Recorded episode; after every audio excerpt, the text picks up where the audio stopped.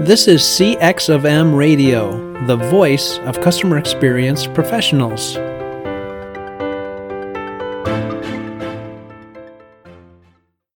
Welcome to another episode of All Things Considered CX. I'm your host, Bob Azman, the founder of Innovative CX Solutions, a past chairperson of the CXPA, and a practitioner with many years of transforming global operations and designing better customer experiences.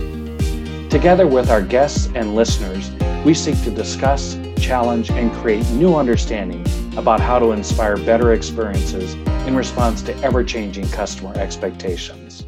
Hello, and welcome to another episode of the All Things Considered CX podcast. I'm your host, Bob Azman, and we're glad to have you back listening to another one of our podcasts.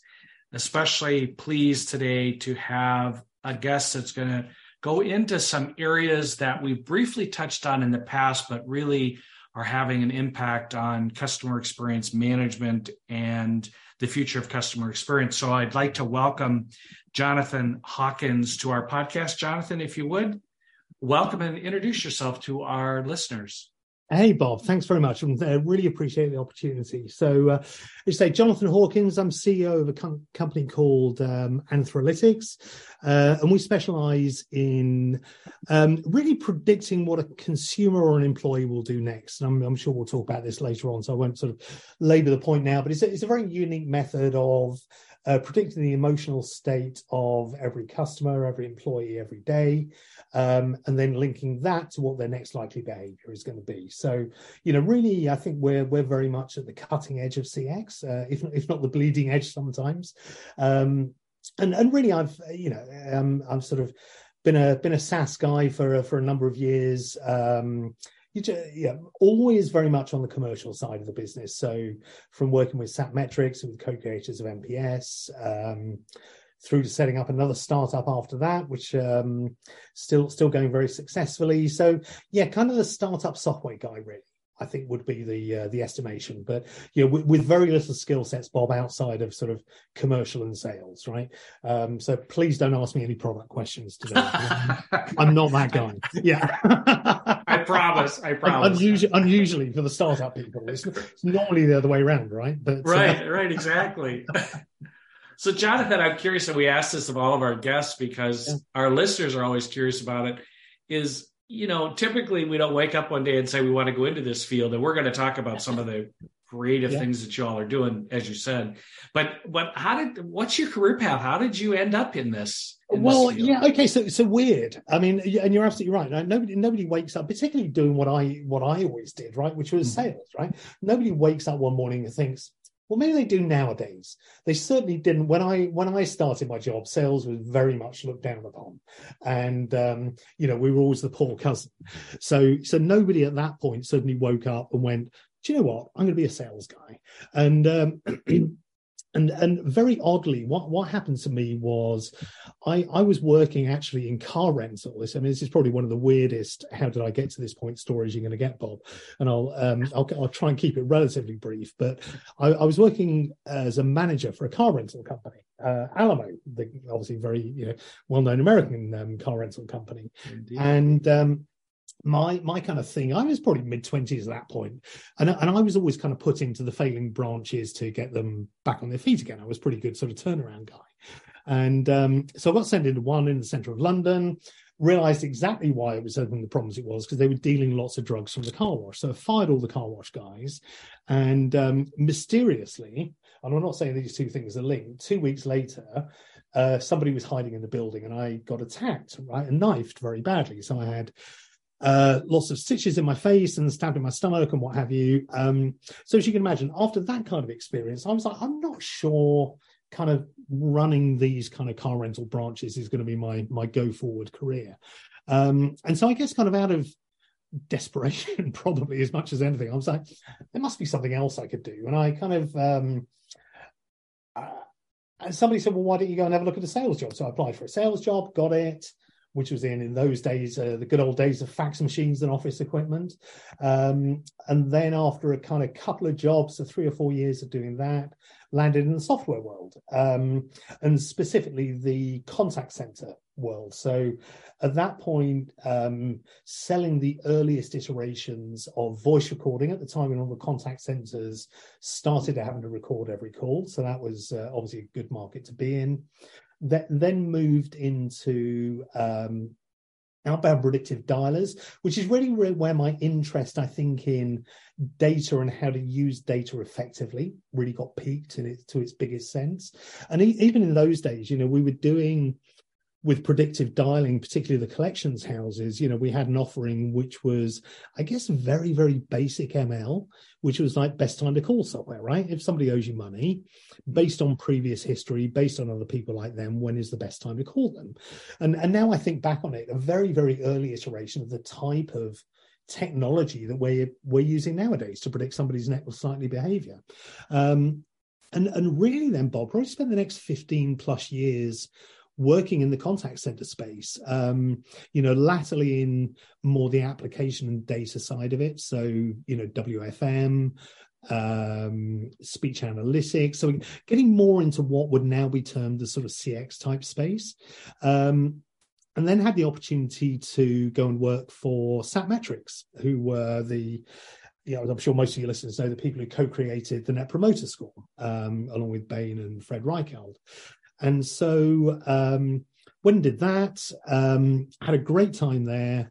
Started off running the um, European commercial side of the business, went on to run the global side of the business, um, and then was one of the four execs within the business when we exited to Nice Systems. So they bought us, oh, it must be six years ago now, I guess, something like that. Um, uh, then then went to um, so sold that, went to Nice, had to do a bit of a sort of bit of a bit of a handover period for about six months there, um, which was a great experience. You know, really, really good company, and um, and then went off to set up a startup with Richard Owen, who used to be the CEO of Satmetrix. So he and I started up a company called OCX, very much B2B CX, which I think is a very underserved part of the market. Um, and again taking a lot of data predicting nps predicting account health in a way that p- people talk about it in the same way that they do with you know emotion stuff. They kind of talk about doing account health but actually when you get under the covers of what people are doing it's pretty poor right? Um, and so you know ocx seeks to solve that problem and indeed is doing so in a very very successful manner. So yeah that that was a great experience. I then had the opportunity um, just I've known uh, my co-founder Peter Dorrington for a number of years, um, and I had lunch with Peter. Oh, I had a catch up with Peter because also with COVID days, it would have been lunch. It really obviously wasn't. It was probably on Zoom, I should imagine, over a coffee. But, um, in, in, the in the new world, you were having uh, lunch. You were just in two different places. Yeah, yeah, right? precisely. Yeah, same old, same old. Right. It's um, I do miss those days. But anyway, so we were. Um, I was chatting, and he, he talked to me about this, what he created before. I said, Peter, what are you? You know, what are you doing with this this thing you were working on? So he kind of he kind of went through it, um, and and this thing is what actually morphed into analytics because Peter had effectively spent seven years of his life, and he's, he's an absolutely brilliant individual, creating a, an algorithm which, using operational data, predicts an emotional profile of every customer every day, um, and the and the, the the biggest single benefit of that um, is that you have data on every customer every day. So rather than waiting for a customer to contact you or you contacting a customer, see your traditional what I call CX program, right? Survey program, you will have data at a single point in time on probably less than 5% of your customers. Then you're going to go and try and make business decisions based upon that and then you're going to wonder why your CX program is being defunded or canned in the in a recession. So um, what we seek to do is give people data on 100% of their customers or employees every day um, that is ever changing, ever useful with key driver analysis behind it, obviously. Um, and allow them to really proactively change the trajectory of churn, the trajectory of upsell, or in the case of employees, we're doing a lot of work at the moment in certainly in the contact center space um, around predicting employee attrition. Because of course, for us, it doesn't matter whether it's that individual is an employee, a patient, a customer, whatever, right? I mean, we, we you know, it's just a, a another person to the algorithm. Um, and, and, as long as we know what we're trying to predict at the end of the day, um, yeah, really, really doesn't matter. Um, so, but we're seeing a lot of traction at the moment in the contact center space. So, so for me, honestly, Bob, it feels like I've gone back 10 to 15 years because I'm like, wow, I'd always vowed never get, never get it back into contact centers before. and here I am. Yeah. they keep calling you back. Here I am uh, building building ROIs in contact centers. It's like the good old days, you know. Having spent many years in contact centers, we all, many of us said the same thing. You know, yeah. you spend your entire day dealing with customers, sometimes not happy customers, and yet you go to bed at night, get up the next morning, and do it all over again. Do it all over so, again, yeah, yeah. absolutely. and I say, I thought my days of building ROIs for contact centers were gone, but yeah, so the, the entire day yesterday, I spent building an ROI for a contact center. oh my gosh. so anyway, but so that's that's kind of weirdly and and so yeah. and so oddly, um, and I I frequently phrase yeah say to people that attack was the best thing that ever happened to me because without that happening, right, I'd probably be managing managing a car rental branch. right, right. now I've had the most amazing life. I've worked all over the world. And so whoever that chap was with the knife never got caught, but thank you, sir. You did me a huge favor, you know? uh, that's why I asked that question about career paths because there's always a nugget in there that tumbles yeah. out, and and you share, and you definitely had one there with the knife story, so no question about it. So you mentioned a few things. I, I do want to get into a couple of, yeah, sure. but I want to unpack a couple of things that you talked about. One is, um, if I if I heard you correctly, you said that the B two B CX market is underserved. Yeah. Tell me a little bit more about that. What are you hearing or seeing? Well, I, I think, and this has been the case, I think, for many, many years. If, if you think about, right, the, I mean, the most popular measure by a mile in any CX program is is NPS, right? And you you can argue the pros and the cons of it, but its biggest single benefit, frankly, is that if you're an executive, a senior executive in a big company, you it's a single measure right that you can look at and it's a and it's a it's an indicator of what's what's happening right and why and why things are happening in the customer base. And for, and for many senior execs that's enough for them. Um, and, and as I say, so you, you, can argue whether it's right or wrong, and um, that's not a discussion that I think that discussion's long gone, right? I mean, it's you know, I think it's two thirds of the Fortune 500 companies are using it, if not more. So it's it's a bit of a non non topic nowadays. Um, but I think when it comes to B two B, you've got to remember that NPS was was built for a B2C environment, right? And it works on an an individual survey response from or, or a, a, a survey response at a specific point in time filled in by an individual. And that's what the NPS methodology was created on. Um, now, when you think about B2B and you start thinking about account health, of course, that doesn't really, NPS in that instance doesn't apply. Because whilst, let's say, the project manager might be very, very happy with the customer success manager in your organization, you don't know whether your competitor, and I've seen this happen multiple times, your competitor has been schmoozing, and rightly so, the executive who holds the budget, who frankly doesn't know you, doesn't care about you, will not fill in your survey, right? Um, and so you're sitting there thinking, oh my God, great, we've got a fantastic NPS score. It's 65 for this client. Customer success, go and put it in the the tick box of, yeah, it's all healthy, it's great. Um, and then, uh, as I say, as, as as we always used to say, I've got I've got two stories on on how accurate CSM predictions of um, uh, of churn are. Right, our our assessments in our executive meetings um, previously were whatever forecast we got from CSMs. Right, we just flip it on its head, and it will be more accurate. Mm. Harsh but true. Mm-hmm. mathematically true. Uh, one of one of the most major software companies, and I will not. I was told this in confidence, so I won't mention who it is, but every one of your listeners will know their name.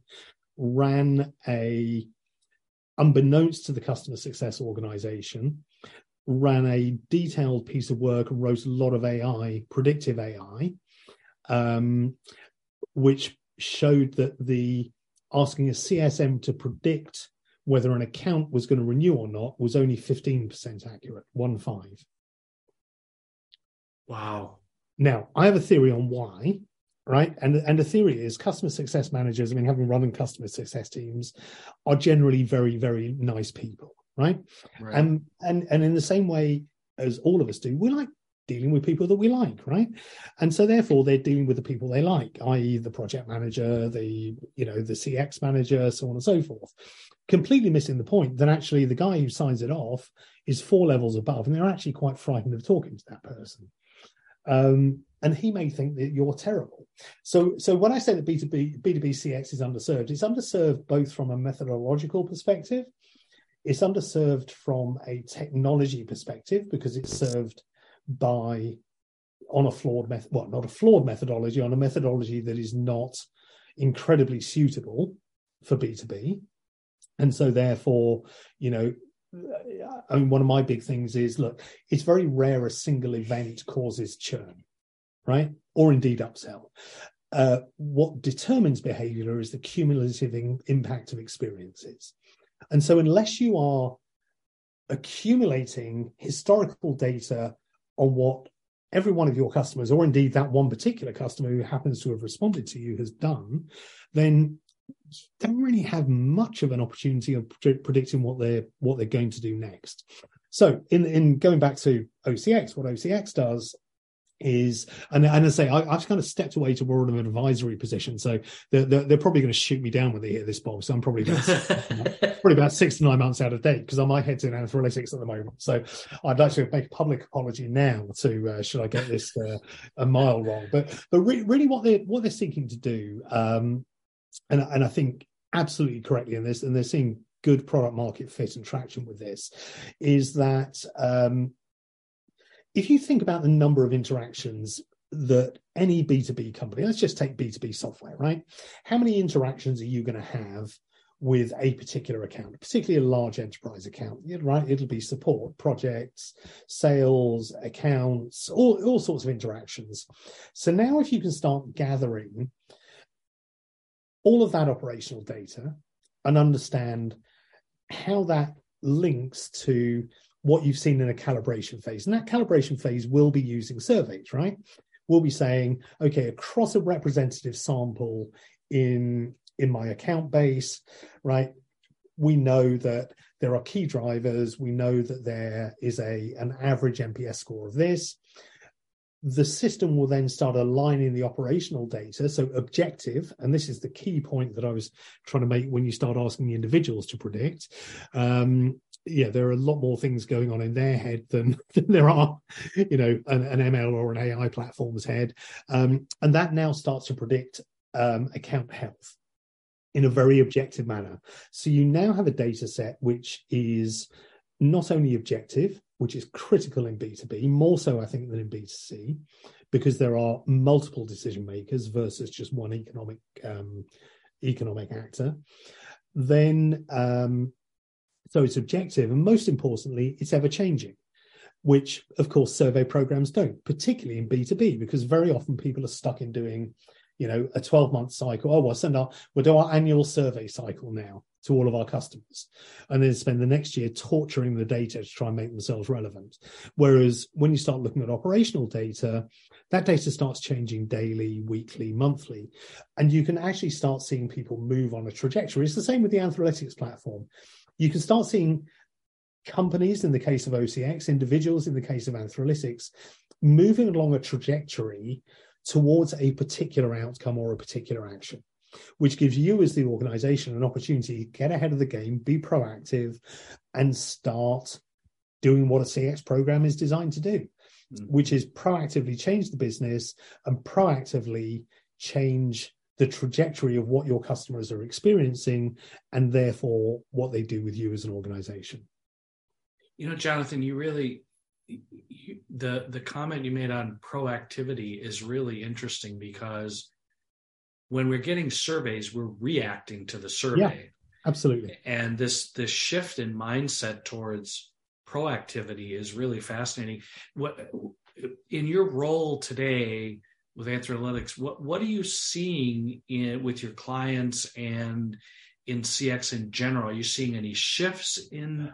I mean, there's a supply chain crisis, and there's the Ukraine war, and there's you know yeah, all I of that. I mean, it's, it's a really interesting question, Bob, and I and I and I think of any CX pros that are listening to this, I I, I am going to issue again another. I seem to be issuing lots of apologies in this. but I, I'm I, I don't think of myself as a maverick, but I think of myself as somebody who is is quite happy being a little bit closer to the edge of of what's happening, right? And, and what I see in the CX industry a lot um, is an echo chamber, um, which is either people trying to make a name for themselves by being antsy, right, and going, "Well, you're all wrong; it's all terrible," or people all agreeing with each other. Um, and and I, and I think that that is representative of a segment or or a a role within organizations that doesn't quite have the courage of its convictions and i and i don't mean that the individuals don't have the courage of their convictions but that when it comes to the ukraine war the recession blah blah blah blah blah right it's typically the first thing to get canned right and the mm-hmm. reason I believe, and will strongly argue with anybody, it gets canned first is because you are using an infrequent data set. Let me let me let me let me give you an expression, right? So if the CFO in the time of crisis went to the CEO asking for budget and and said to the CEO, the CEO, CEO, right, okay, I want 200 grand plus another five people to start running this project properly, right? And the CEO and the CEO goes, okay, that's fine, right? Yeah. Um, what data have you got to back this up? Well, look, I tell you, I've got um, what I'm going to give you as to by means of justification is data from six weeks ago, but only on five percent of the hundred percent data set that's actually there. And can I have my money, please? Because that's what CX people are doing today, right? They're using in in a worst case data from last year, in a best case data that's at least a month out of date that, as you rightly say, is a reaction, not a prediction, um, and is on less than 5% of your customers. And then you wonder why you're not getting your headcount signed off, why you're in the firing line, why people don't take you seriously, blah, blah, blah. All of these challenges that I see and have heard for years in the CX space. Well, we can't get the budget. We don't, you know, uh, yeah, we, I mean, it's just, and the reason for that is your data is terrible. Mm-hmm. You're not mm-hmm. telling the business anything they don't intuitively know already, right? You and I could sit here and we could tell you, uh, we could pick a telco, right? And we could probably come up with the top 10 reason why people leave telcos, right? The question is not key drivers, right? Because any of us know what annoys a customer, right? We know we put the price up, it annoys them. It doesn't get delivered on time, it annoys them. The, the question being, what is that customer going to do having had that experience? And as I said earlier, the behavior is is typically with with rare exception the cumulative impact of experiences that somebody's had up until that point. So the question is not do i know what annoys my customer? Because as i say you and i bob could do that for probably six industries right? Over a couple right. of years and be pretty accurate with it um, because we've been in the business a long time. The question is what determines what a particular is going to do, having had a bad delivery, depends on how they feel about you. How they feel about you depends on the cumulative impact of what you've done with them previously. If you don't have that information, you're always going to be going up a blind alley, always. Mm. And so, which which is why you know you look at Anthrolytics, you look at OCX, you know every single day we're taking data on you, know, you look at Anthrolytics particularly. We, we take we know we understand the moments that matter that drive emotion. We we take data every day of the entire customer base or the entire employee base with a very simple marker that says which one of these people experienced one of these moments that matter and which moments that matter did they experience that goes into the algorithm that changes their emo- emotional profile so so now every day and if nothing happens just because you had a great experience last week and you gave me a you know a 10 out of 10 on my on my NPS survey doesn't mean that a week later you're going to be feeling as happy right You know, you mm-hmm. ran over the cat the following Tuesday. You know, you got a big bill you weren't expecting. Nothing to do with what I did, but I've got you down as a promoter. And actually, if I rang you up the following Friday, be like, yeah, six. because your life's happened in between. So, you know, you, you've got to take that into account. Even if you have no interaction with a customer, their their view of you and their feeling about you will change just because life happens. Um, right. And so and so consequently, you you, you end up with this ever-changing data set, ever-changing perspective on where your customers are on a trajectory towards things that you care about right? So in the as a i mean i referenced contact centers earlier you know. So for every employee in the contact center which which employees are moving towards a trajectory where they're likely to take unplanned absence right? Which is a key indicator of then subsequently um, resigning.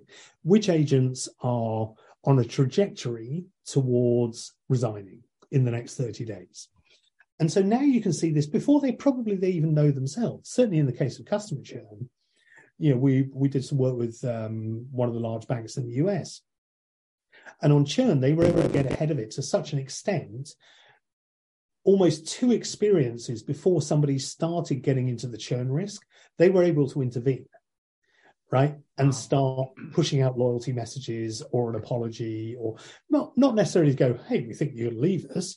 Far from it, because that becomes scary, right? But really putting in place measures to say, look, we've got you back here. We've been experiencing general service issues. We do apologize about it. Um, and start changing that trajectory.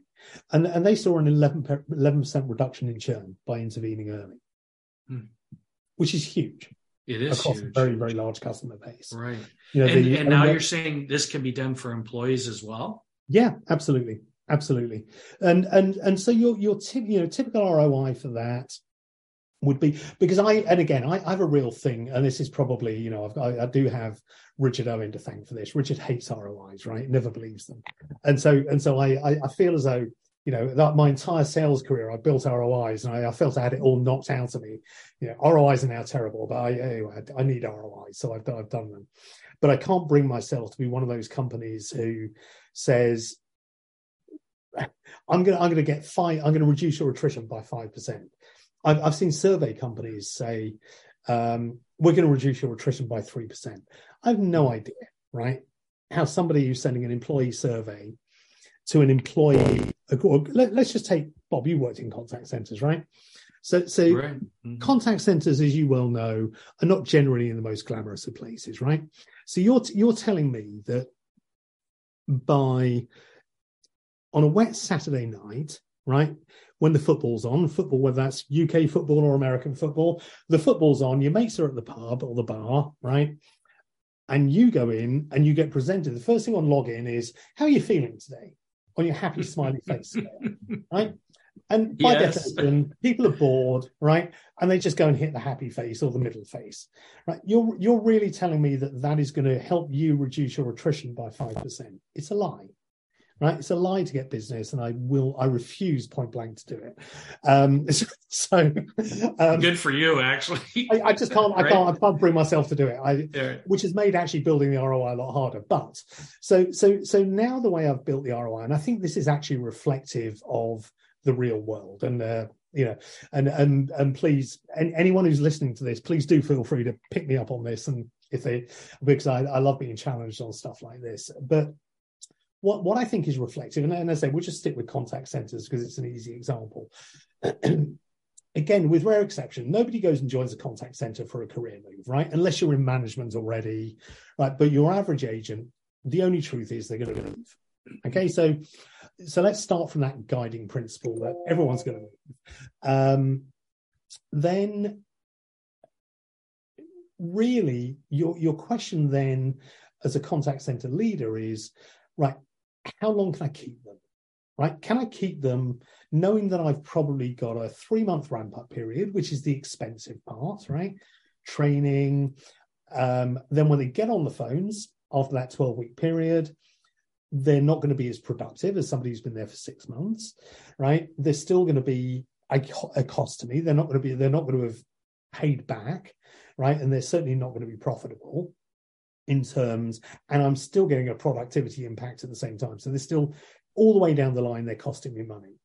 So, so what I'm seeking to do, because we can provide this prediction every day for our employees, we can say, okay, well, look, here's here's Bob, right, and 50 other people like Bob, and they're all on a trajectory that we think, right, and of course, look, it's an ML platform. Of course, it's not 100% accurate, right? None none of these things are, but with a pretty solid, you know, sort of 80 plus percent accuracy, right? We th- we think that all of these people in this cohort are moving towards a trajectory where they will churn. So now the question is, what do you do with it? We we we're pretty certain they're going to resign. The good thing is, of course, we know why. We're going back to the moments that matter, right? What did these people experience leading up to this point that um, means they are on this trajectory? Which then, as a team leader, gives you the information you need to be able to proactively intervene well before right? And it might be, look, well, you put me on three weekend shifts on a, on the trot, right? And you know what? I had to work a day off and blah blah blah blah blah, all of this kind of stuff. Uh, but but things that can be changed. So so now knowing that, well, look, let me go and change Bob's shift pattern, right? And I'm going to make sure Bob's not on the complaints line for the next three weeks, right? And I'm going to make sure he's got some decent shifts within within reason, obviously. Um, right. But of course, this data can be updated into the WFM platform. It can be updated into the and you know, into the regular review cycles that team leaders have with agents. And so, what I'm seeking to do in the ROI is say, look, okay, if you can, this is a bit that really quite staggered me. Thousand seat call center, right, at 20% attrition, which is low, right? No, it is low, right? Yeah. So, so again, I'm trying to keep this on the low down rather than the, yeah. Um, but you know, I mean, I, I, I did, I did one for somebody the other day who had multiple tens of thousands of seats and had 40% attrition, right? And the figures were just staggering, as you would imagine. Um, so on a thousand seat with 20% attrition, if I can on average, by allowing you to pro- understand who is moving towards a trajectory of resigning and allow you to proactively intervene and keep them for another two months, will save you about 20% of your staffing and attrition costs. Now, attrition will cost you, and this was the bit that got me, if you take into account ramp time, team management time, and productivity impact, on a thousand seat call center with 20% churn will cost you about 4 million bucks a year. Hmm. And by keeping people for another two months, you're going to save about 20% of that, just over. Mm. Wow. It's a good ROI. It's a good ROI for and, sure. And I'm not giving away any secrets, right? I'm not chasing you charging you 800 grand a year for the, um, you know, for the software. So trust me, it's a good ROI. Yeah, right. it's in six figures, but it's not 800. Yeah. Right. and the same um, four million, we'll only charge you eight million for the software. Yeah, absolutely. Yeah. and I'm only three nine nine five. Yeah, right. right. No, it's a, but you know, but it's a huge You're problem, right. and I don't think people kind of put it all together in terms of what is the scale of this problem. You know, fifty thousand seat contact center, you're looking at coming out half a billion a year, right? Right. And there are lots of fifty thousand seat contact centers across the US. Well, I think it's a fascinating subject because we just don't talk about employee Yeah. attrition that much. And uh, like you say, be that in a large contact center or or elsewhere, we it's a Yeah. it's a struggle. We I mean, we can't get workers today. Period. Across not just contact centers, but uh, But across every Yeah. every But uh, th- think area. about a So- university, Bob, right? I mean, the, a, Right. a lot of the workers there, as long as we have data, right? I mean, I, I think where we work best in, on the employee side is somewhere where we can get data on on each individual, and somewhere where it's not necessarily a top career choice, right? So let's say retail, catering, contact center, that all those kind of worlds where you look at it and go, okay, relative, relatively speaking, low pay base, relatively speaking, not a career choice, relatively speaking, we can get a lot of data on those people. And in any of those environments, we can work really well. Where, where we would struggle would be I don't know, let's say, uh, right, Deloitte Accenture, right? We don't have the data. We, you know, mm-hmm. I mean, we, couldn't, I, could, I couldn't in all conscience say that I can go and predict when a consultant at Accenture might leave. Right. Maybe, maybe we could, don't know, but uh, I doubt it. Jonathan, so we need, this is... we need the conditions to be right for us as well. Right, right, understood. But but I just think the whole fact that we're talking about it is really and and have the the analytics um, to go with it. Uh, yeah, and I think that's really what's been missing, right? Because mm-hmm. what people have been doing is using the analytics in the contact center, which is great, right? Speech, text, da da da, and, mm-hmm. and probably on an individual call basis can predict emotion way better than I can, right? They could probably get close to 100%. So probably 10, 15% better than I can. Um, but how many people out of your customer base actually call the contact center? Right? Mm-hmm. Not very many proportionally. so now if you can do this both ends, right, and say, okay, well, we're now predicting our customers and think about this as a world, right? We're now predicting our customers. We know as somebody rings up or hits an online chat, what their likely behavior will be. Are, are they at risk of churn? Are they actually a great upsell potential? Are they actually ambivalent, right? Which is the majority of customers. Do we just push them down self serve, right? If they're high value and we predict they're ripe for an upsell, we're going to push them straight to a great sales agent. If they're a high value potential churner, we're going to put them straight to an empathetic um, service agent who's well tenured who could be there. And now then think of a world where actually you now also understand the emotional state of your employees to start matching people to the right type of work. Right? Why do I want somebody who I think might resign to be on the queue for customers, high value customers who are going to choose? Right. right. I mean, it's I mean, it sounds ridiculous, but that's what we're doing today. Sure, absolutely. Um, and, and and it is because, to your point, the technology has not been there, right? We are, I mean, we're, I say, patent pending. You know, we are the only people doing this, and well, so we used to use the infamous exit survey Exactly. Always they had already resigned, and we let's before you walk out the door, tell us what's wrong. Right. Well, wait a minute. Rubbish, yeah, please tell me how rubbish I am, just on your way right, exactly. If you could just put your cardboard box down for a minute. Yeah. Um, so, so. And the scary part about that is we actually made decisions off those surveys. So, as I say, right, and then, and then people wonder why 20% of CX programs are going to get cut in the next 12 months. right, exactly. You uh, you just answered your own question. So, but but no, but I think I think it's um, but but the challenge is going back to why 20% of I think that's the latest figure I saw from somebody I can't remember who it was um, are going to get cut. Um, the reason is because, and I see this every single day right? And I, I appreciate that Anthrolytics is very new and what we're doing is very new, right? And there's there's of course a product adoption curve, but you know we we try and make it very very easy for people to try it with pilots. You know we're not uh, you know we're, we're not the company who's kind of saying look you've got to give us 200 grand a year before um you know before we'll think about doing anything we do we do low cost pilots we do very low risk pilots you know we look at concepts like because we are so confident in our abilities of predicting, you know, we're happy to have conversations about risk and reward, right? I mean, in, in upsell, one of the highest upsell or the highest upsell that we saw was actually in an emerging uh, emerging market for a telco um, where they only had pay as you go, right? So every month you were fighting competitively to get your customer back. Um, a 79% increase in average revenue per, per user by being empathetic. Because let's not forget, all of this comes back to empathy. You know, 85% of customers and employees place empathy as the biggest driver of their of loyalty. Mm. And and that is in a ton of what I would call respected research or, or sorry, research from respected companies like PwC, like Genesys, um, and and indeed again, just going back to contact center, I think the Genesys data actually showed that if you resolved a problem first time with no empathy, you got a way lower mark than not resolving the issue, but treating the customer empathetically. Now, everyone talks about empathy, um, and everyone goes, oh, yeah, empathy is great. The reality is, the reason people can't be empathetic at scale is to be empathetic, you need to understand how somebody's feeling.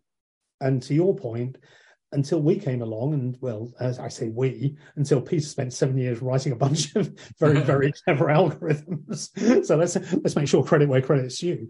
Um, you know, you just simply had no way of measuring 100% of your customers and how they felt because as we said earlier right i uh, you know i miss a delivery with you whether you churn or not depends on how you feel about me um, and that simply hasn't been there to be empathetic i need to understand how you feel whether you're an employee a customer a patient you know whatever the application is um, so yeah i think the technology is there people are actually scared of it and they're hmm. scared mm. of it because not for the reasons i thought they would be scared of it actually they're scared of it because it is a fundamental shift in the way you think about treating your customers. And it's quite easy when you've only got data on a very small state, it's very small subsection of your customers very infrequently to, you know, it's, that feels comfortable, right? We do our survey, we get it back in, we run through a bunch of analytics, and then we do our sort of monthly, quarterly presentation to the board. Um, and then we have an action planning workshop, and then we wonder why everyone leaves early or is on their phone. Um, and then they, uh, and then we go do it all over again. Um, you know, but it's comfy. It's a routine, and everyone does it. And um, and actually, now when you're in a world where every day I can predict which customers are going to churn, where they are along that linear path towards churn. You know, there's a lot of process and operational changes, and the same applies to the the OCX platform, right? It's a very fundamentally different way. And I would argue way better, way better than any standard survey CX program, right? And that's not to say that surveys are unnecessary, far from it. You know, I think there is great value in a well constructed survey to get customer verbatims, right? To calibrate platforms like the Anthrolytics platform, to calibrate platforms like the OCX platform. You know, you can't just make this stuff up, right? You need to understand the customer, you know, what the customers think and feel and what they're doing. So this isn't a case of me saying surveys are dead, they all need to go away. I just think relying on them as your sole source of data is why you have all the challenges you have in your CX program. And, and I think making that shift to a constantly updating daily data set, which your executives, your operational management can actually do something with and demonstrates a very, very solid, easily demonstrable ROI, right? It's not like we're trying to make some nebulous kind of, you know, well, Bob gave us an NPS score six months ago, and so Bob's worth 10 grand a year to us. So there, well, 10 grand we saved. Well, really? Um, you know, doing what we do, right? It's dead easy. We we can we can prove exactly what the ROI is on every single customer, right? And the program.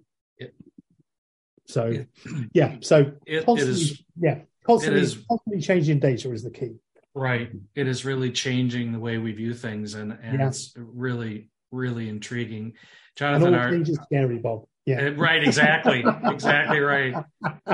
Oh, heavens, Jonathan, our time has flown by. This is a fascinating subject, as I knew it would be when when I uh, came across your name and, and what you're doing. Jonathan, if our listeners uh, want to learn more and explore some of this information, how is it best to get in contact with you? I'm, um, I know you're on LinkedIn. I mean, but... LinkedIn, very obviously. Uh, so yep. just just find me on LinkedIn, Jonathan Hawkins. There's also an Anthrolytics um, uh, corporate page on there, so feel free to follow us on there. We we produce a lot of content and white paper uh, white papers about predictive behavioral analytics, so you get a good grounding from a you know an understanding point of view. Um, for anyone who wants to chat personally very very always delighted to um, to speak to people and just even if it's just you know not, not even from a sort of sales perspective but just uh, you know kind of uh, I'm, a, I'm a curious individual. So um, you know always always love hearing people's stories and how we can help. Uh, and my email address is jonathan which is j-o-n-a-t-h-a-n at Anthrolytics, and I'll, I'll spell that. So it's uh, A N T H R O L Y T I C S So that's jonathan at anthrolytics.io. Um, and that's the best way. That'll just, just come straight to me. Uh, and I say, f- feel free, whether it's um, you know interested in having a further conversation about what we do as Anthrolytics, or indeed just um, disagreeing with me, which is, to my mind, is just just as healthy a discussion. Always happy to have those ones as well. well, and I and I love it because you're you're uh, a great guest because you're running a firm that's doing a lot of activity. And instead of talking about the firm, you're talking about strategy and new approaches. And, and it's just wonderful uh, when we have guests like this. And that's why I love to have you on the podcast. So, right. And I, I really appreciate the invitation. Thank you, Jonathan Hawkins, for joining us today. We appreciate it. And this has been another episode of the All Things Considered CX podcast. I'm your host, Bob Azman. If you've enjoyed this, please share it with your network, as well as um, joining us for future podcasts, as well as my fellow podcasters on the CXFM radio network. Thank you very much. Thanks for listening to this episode of All Things Considered CX. If you enjoyed this episode, please share it with your colleagues. Subscribe to our show Follow me on LinkedIn and visit my website at innovativecx.com for more insights on creating better experiences. Thanks for joining us for this session of CX of M Radio. Be sure to rate, review, and subscribe to the show and visit cxofm.org for more resources.